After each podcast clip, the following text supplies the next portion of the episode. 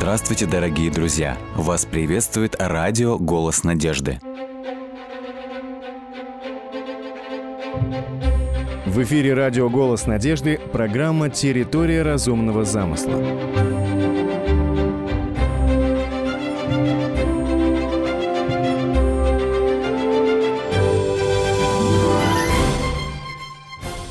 В прошлых программах мы говорили о космосе, мы говорили о растительном и о животном мире. Однако человек еще большее чудо, чем звезда, чем растение или животный мир. Давайте рассмотрим, к примеру, глаз человека. Ученые утверждают, что в сравнении с механизмом зрения, координацией действий роговицы, хрусталика и центральной нервной системы самые современные фотоаппараты – это просто детская игрушка. Как только мы открываем глаза, тут же включается механика органов глаза, запускаются химические процессы, начинается обработка информации. Все это процессы невероятной сложности. Чем тщательнее ученые изучают глаз, тем труднее списать его сложнейшее устройство на волю случая – Чарльз Дарвин, который первым выдвинул гипотезу об эволюции, как-то признался, что когда он задумывается о чрезвычайно сложной природе глаза, то становится просто дурно, говорил он. Позднее Дарвин все-таки предложил идею, как мог естественный отбор добиться такого совершенства. По его предположению, предшественник глаза вначале представлял собой нерв, окруженный пигментом – в результате естественного отбора одинокий нерв превратился в конце концов в сложный орган с панорамным зрением у стрекозы, с поразительной зоркостью у орла и способностью заглядывать за горизонт и читать между строк, чем пользуется сегодня человек. Ученые, верующие в такую метаморфозу, имеют один единственный аргумент, который объясняет, как столь сложные вещи – могли произойти случайно. Они говорят, это произошло при достаточном количестве времени. Они говорят, дайте только время, и материя возникнет из ничего, из материи произойдут сложные формы жизни, а хаос сам собой превратится в идеальный порядок. Время – универсальный инструмент эволюции, который решает тысячи проблем, говорят некоторые ученые. Правда, не все ученые так считают. Креационист Кен Ховин указывает на поразительную непоследовательность ученых, которые игнорируют любые свидетельства в пользу существования Бога. Ученый вспоминает известную сказку о царевне лягушке, и он с иронией замечает. Если от поцелуя принца лягушка превращается в царевну быстро, то это сказка. А если она превращается медленно, иронично замечает ученый, это наука.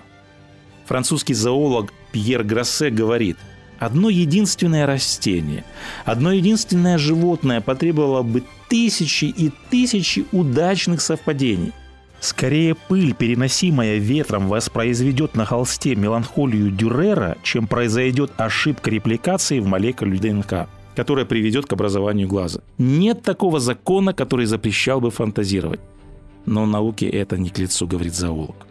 В Священном Писании мы находим такие слова. «Какое безрассудство! Разве можно считать горшечника, как глину? Скажет ли изделие о сделавшем его? Не он создал меня, и скажет ли произведение о художнике своем, он не разумеет. Горе тому, кто припирается с Создателем своим, черепок из черепков. Скажет ли глина горшечнику, что ты делаешь? И твое дело скажет ли о тебе, у него нет рук. Горе тому, кто говорит отцу, зачем ты произвел меня на свет, а матери, зачем ты родила меня. Так говорит Господь святый и Создатель, я создал землю и сотворил на ней человека. В этих словах мы видим справедливое негодование Творца. Увы, человек в своей гордыне отвергнул Творца и поставил себя выше Бога.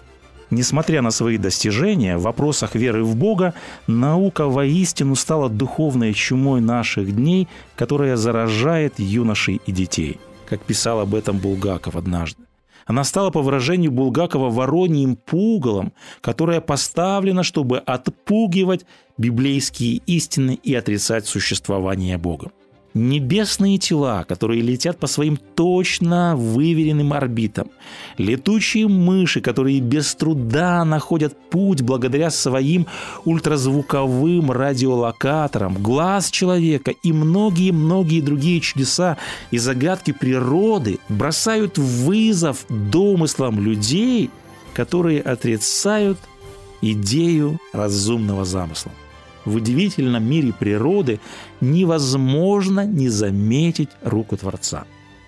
Надо сказать, что самой сложной структурой из всех известных нам во Вселенной является мозг человека. Ученые давно изучают строение и функции головного мозга, на многие вопросы ученым удалось найти ответ, но загадок остается не меньше, и орган весом полтора килограмма вмещает огромный мир нашего разума и нашего самосознания. Миллионы нейронов расположены так, чтобы мы могли рассуждать, решать математические задачи, сохранять в памяти огромное количество информации, учить языки, сочинять симфонии, а еще мы способны делать нравственный выбор, подчиняться моральному долгу, верить и любить. Никто не отрицает, что компьютеры, ракеты, книги, самолеты – это плод человеческого разума. Однако многие готовы согласиться, что люди, все это создающие, это всего лишь игра слепого случая, как утверждают многие. Возникает вопрос, почему в создании самолета подразумевается экспериментальный поиск, подразумевается гений и творчество авиаконструктора, почему создание атомного реактора немыслимо без сложных расчетов физика-ядерщика, а мозг тех, кто все это создает, считается результатом стечения обстоятельств и воли слепых сил. Нам не нужно долго искать следы творческой деятельности Бога. Сложное строение человеческого мозга и других органов тела человека – несомненно указывают на безграничную мудрость Творца, являются результатом божественного творения. Лишь разум, куда более совершенный, чем человеческий, мог быть создан Господом Богом. В этом был убежден псалмопевец Давид. «Славлю Тебя, — говорит он, — потому что я дивно устроен. Дивны дела Твои, и душа моя вполне сознает это». Библия свидетельствует, что Господь создал человека в конце творческой недели. В библейском тексте мы читаем. «И сотворил Бог человека по образу своему, по образу своему сотворил его мужчину, и женщину сотворил их». Человек – это шедевр, который вышел из рук Творца. Родословная человеческого рода, как провозглашает Слово Божье, восходит не к первобытному бульону, котором якобы зародились простейшие формы жизни, не к моллюскам и даже не к человекообразным приматам, но к великому Богу, Творцу неба и земли. Человек поставлен по праву своего происхождения выше всех существ – Однако люди так упорны в своем стремлении лишить Бога верховной власти, что унизили самих себя и отказали себе в благородстве своего происхождения. Однажды Господь Бог через пророков выразил скорбь по поводу того, что человек забыл о своем происхождении, а забыл о своих корнях, о своем небесном Отце. Господь однажды выражался в следующих словах. «Вол знает владетеля своего, и осел ясли господина своего, а народ мой не разумеет. Увы, народ грешный, народ обремененный беззакониями, оставили Господа, повернулись назад от Него. Однако, несмотря на вызывающее поведение современного человечества, Бог жив, и сегодня Он обращается к нам со словами «Сын чтит отца, и раб чтит господина своего». И далее Господь задает вопрос. Если я отец, то где почтение ко мне? И если я Господь Бог, то где благоговение предо мною? Творец неба и земли, наш Небесный Отец, Он по праву ждет почтения к себе и благоговения перед Ним. Если вопреки всем доводам мы отрицаем существование Бога и не принимаем идею о творении, то мы остаемся без удовлетворительных ответов на главные вопросы бытия. Надо сказать, что трагическое следствие подобной философии заключается в том, что она лишает жизнь и человеческую историю первопричины в Боге и оставляет наше существование без смысла и цели. Если не было начала, тогда человеческое существование не имеет и конца, не имеет какого-либо смысла и цели. Однако на самом деле наше подлинное происхождение от Бога – это означает, что мы не забытые создания на окраине бескрайней Вселенной. Вселенная – это не холодная, безликая пустошь. На самом деле мы дети Небесного Отца, которые одинаково дороги и любимы Богом. Чем глубже мы исследуем Вселенную, окружающую нас, тем больше мы убеждаемся в том, что всякое творение прекрасно, а поэтому нельзя не узреть в творении намеренного, сложного и обязательно разумного замысла.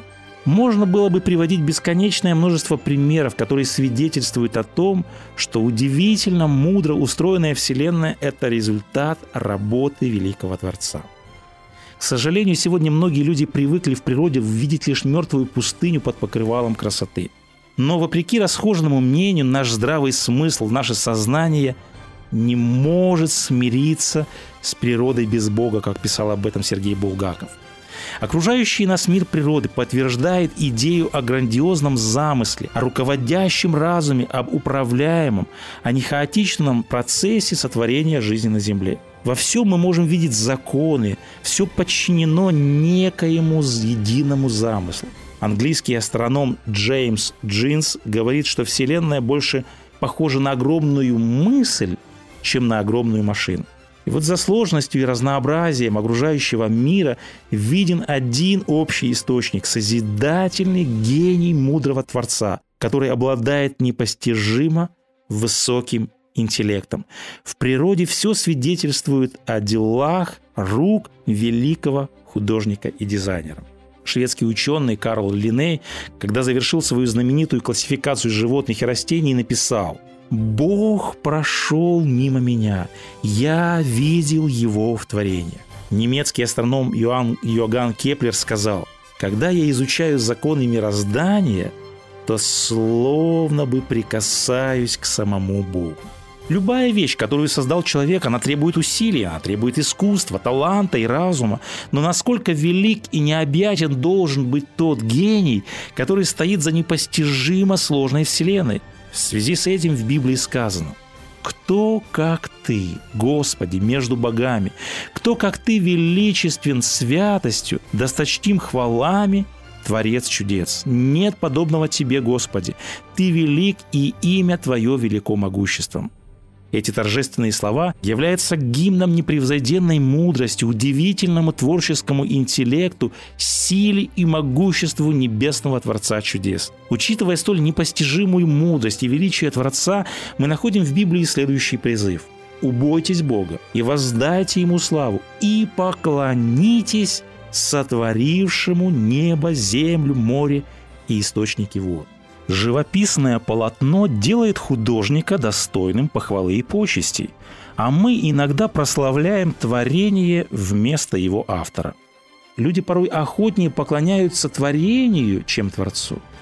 Однако одна из основных причин для поклонения Богу – это то, что Он является великим Творцом всему – Часто можно услышать вопрос, если Бог есть, почему мы не можем Его увидеть, почему Он не может явить себя нам воочию? Каким образом Бог открывает себя нам? Не обязательно воочию увидеть Бога, чтобы поверить в Его реальность. Если на опушке леса мы увидим ухоженный огород с ровными грядками цветов и овощей, то нам не обязательно встречаться с садовником, чтобы убедиться, что это его рук дело, а не выросло само собой – достаточно будет косвенных, но убедительных доказательств, чтобы развеять все наши сомнения в существовании садовника. В удивительно устроенном мире природы Господь оставил отпечатки своих пальцев. Внимательно рассматривая мир природы, человек интуитивно должен прийти к выводу о том, что должен существовать Творец. Вот это самораскрытие Бога называют общим откровением, потому что оно доступно для всех во все времена и повсюду. Таким образом, природа – это учебник о Творце, это учебник, который дан нам самим Богом. Лев Толстой писал однажды. Атеист говорит, «Я не знаю Бога, и мне не нужно это понятие». Говорить это, дальше продолжает автор, это все равно, что говорить человеку, плывущему по морю в лодке, что он не знает моря, и ему не нужно это понятие. То бесконечное, которое окружает тебя, на котором ты движешься, законы этого бесконечного, твое отношение к нему, это-то и есть рука Бога, говорит Толстой. Говорит, что ты не видишь его, это поступать как страус. Бога нельзя не увидеть, оглянувшись вокруг. А поскольку его нельзя не увидеть, мы можем и должны стараться узнать его лучше, к чему нас и призывает Священное Писание. «Познайте, что Господь есть Бог, что Он сотворил нас, и мы Его, Его народ, и овцы паствы Его». Мы можем верить в Бога не только на основании общего откровения в природе, но также на основании сообщений, которые Господь оставил в Священном Писании. В Священном Писании от начала до конца, от книги Бытие до книги Откровения, последовательно проходит мысль «У нашего мира есть Творец». В простых словах, Вначале сотворил Бог небо и землю. Мы находим ответ на вопрос о происхождении жизни на земле. Надо сказать, что Библия не пытается предоставить нам доказательства существования Бога и происхождения мира. Библия просто провозглашает это как безусловный факт. Библия открывает, что единственным часовщиком, единственным создателем природы является великий Творец неба и земли. Библия говорит нам о том, что Господь Бог сотворил своим словом мир в течение всего шести буквальных дней. Псалмопевец говорит в 32-м псалме «Словом Господа сотворены небеса, и духом уст Его все воинство их. Ибо Он сказал, и сделалось, Он повелел, и явилось». Доверяя Библии, как авторитетному источнику, Слову Бога, мы верою познаем, что веки устроены Словом Божиим, так что из невидимого произошло видимое. Сегодня, в ядерный век, наш огрубевший слух и притупленное зрение утратили способность слышать Бога и видеть Его силу. Однако Бог и сегодня тихо стучит в наше сердце. Он предлагает смотреться в окружающий мир. Господь и сегодня желает, чтобы его удивительный почерк, его творческая сила и могущество, она могла бы быть видима в мире природы. Современный человек должен прислушаться к голосу Бога, который пока никак не может узнать в удивительном мире природы. Господь желает, чтобы наше сердце расслышало этот голос и раскрылось для Господа. Перу немецкого астронома и математика Иоганна Кеплера принадлежит такое молитвенное обращение. «Если я взорвался, разбираясь в чудесной красоте Твоих дел, Господи, или если я возлюбил собственную славу среди людей, совершая труд, предназначенный для Твоей славы, прости меня, Господи, по милости и благодати Твоей, и усмотри, чтобы дела мои служили прославлению имени Твоего – и спасению душ и никому не препятствовали на пути к Тебе. Он сотворил землю силою своей, утвердил вселенную мудростью своей и разумом своим распростер небеса.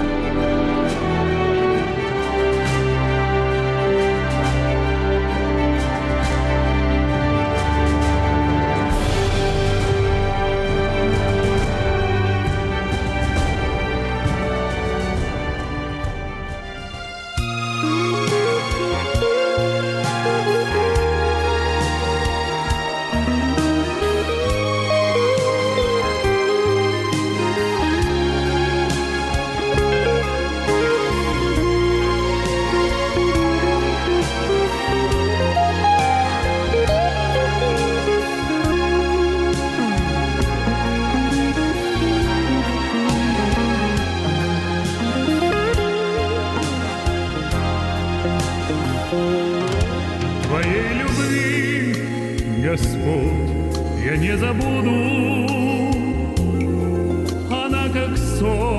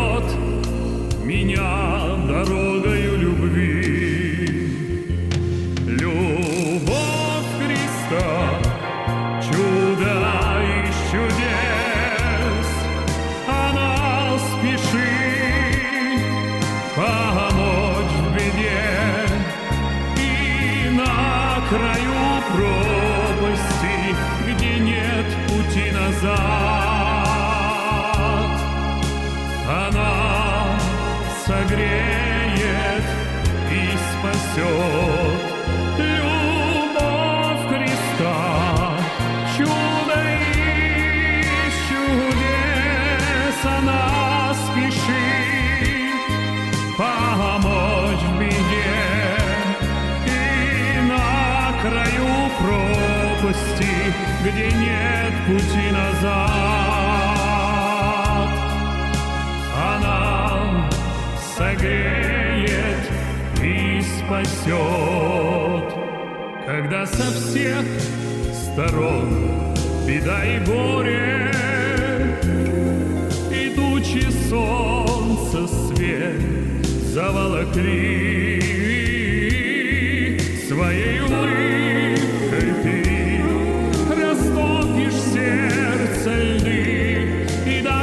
душе израненной покой.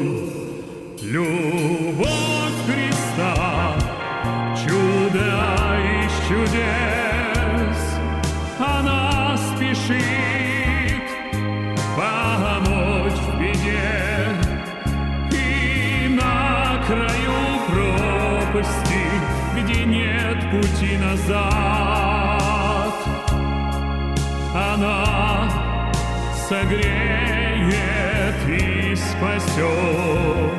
Любовь Христа, чудо чудес, она спешит помочь в беде и на краю пропасти, где нет пути назад.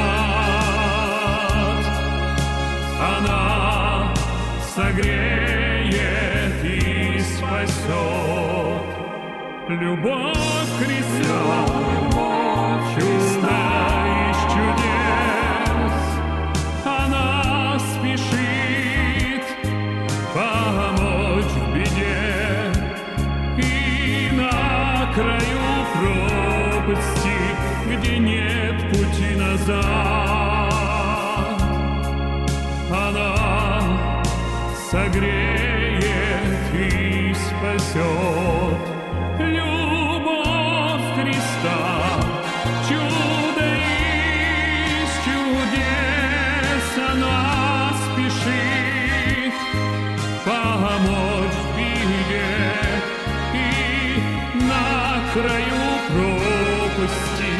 Где нет пути назад.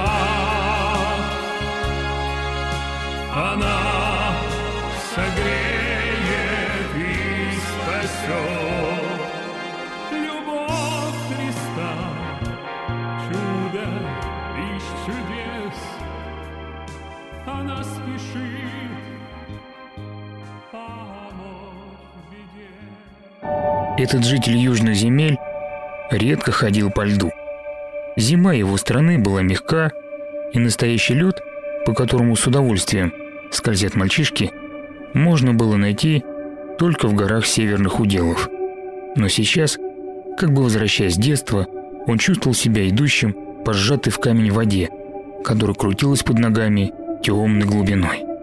Этот мужчина был последователем небывалого духовного лидера, который стоял в темноте метров пяти от него, освещаемый только редкими вспышками молний. И в этом не было бы ничего странного, если не место их разговора, который состоялся посреди громадного озера, прозванного за размера морем. Волны, поднимаемые ураганным ветром, уже отнесли лодку с его друзьями, оставляя двух человек, гуляющими среди волн. Рыбак воспринимал мир на грани реальности, и подчас ему казалось, что все это просто сон. До наставника было рукой подать, когда вода справа вперед пошла вниз, а затем показалась стена высокой волны, и в душу мужчины потоком ударил ужас. Мгновение вместило всю жизнь, и ему стало жаль себя, такого беззащитного, перед бушующим миром. Власть над собой и природой была потеряна. Он оказался под волной, движимый страхом, работая всем телом, он боролся за единственный вдох. Вынурнув, он крикнул о помощи учителя и опять скрылся под водой. Неуязвимый для волн, наставник замер над водой, подобный рыбаку, поджидающему рыбу. В час, когда человек борется за жизнь, он таков, какой он есть на самом деле. Мысли уступают дорогу чувствам, а чувства всегда говорят о том, во что ты веришь. И сейчас страх, обитавший в глубинах сердца, мрачными водами лишал человека всех убеждений, кроме неотвратимой веры в собственную смерть. Две руки схватили утопающего за одежду и вытащили из воды, подобно заботливому отцу. Намертво ухватившись за учителя, ученик опять стоял на воде, еле переводя дух. «Зачем ты это делаешь?» – спросил наставник у своего друга, стоило тому открыть глаза. «Зачем ты выбираешь сомнение?» Евангелие от Иоанна, глава 6. С вами был Александр Медведков. Заходите, пишите и оставляйте отзывы на сайте голоснадежды.ру.